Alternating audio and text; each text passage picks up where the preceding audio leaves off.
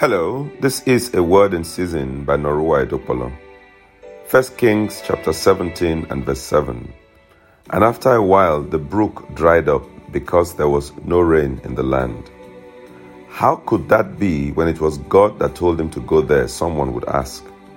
That God told you to start something or to do something does not mean that it will never come to an end. We must learn to move on to let go of something when God says it's time up, when God says it's finished. It could be a job, it could be something of value, it could even be a relationship. The brook dried up because it had served its purpose in the plan of God for the life of Elijah. If Elijah had stayed longer, the brook might have become an idol in his life.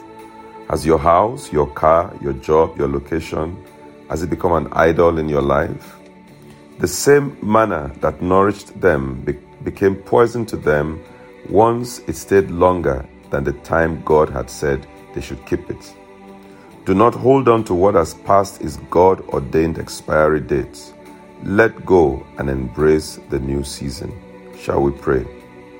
I want you to say, Father, show me what I'm holding on to, even after you have said to release it, to let it go and say, Father, give me the grace to let go and to embrace the new in the name of the Lord Jesus.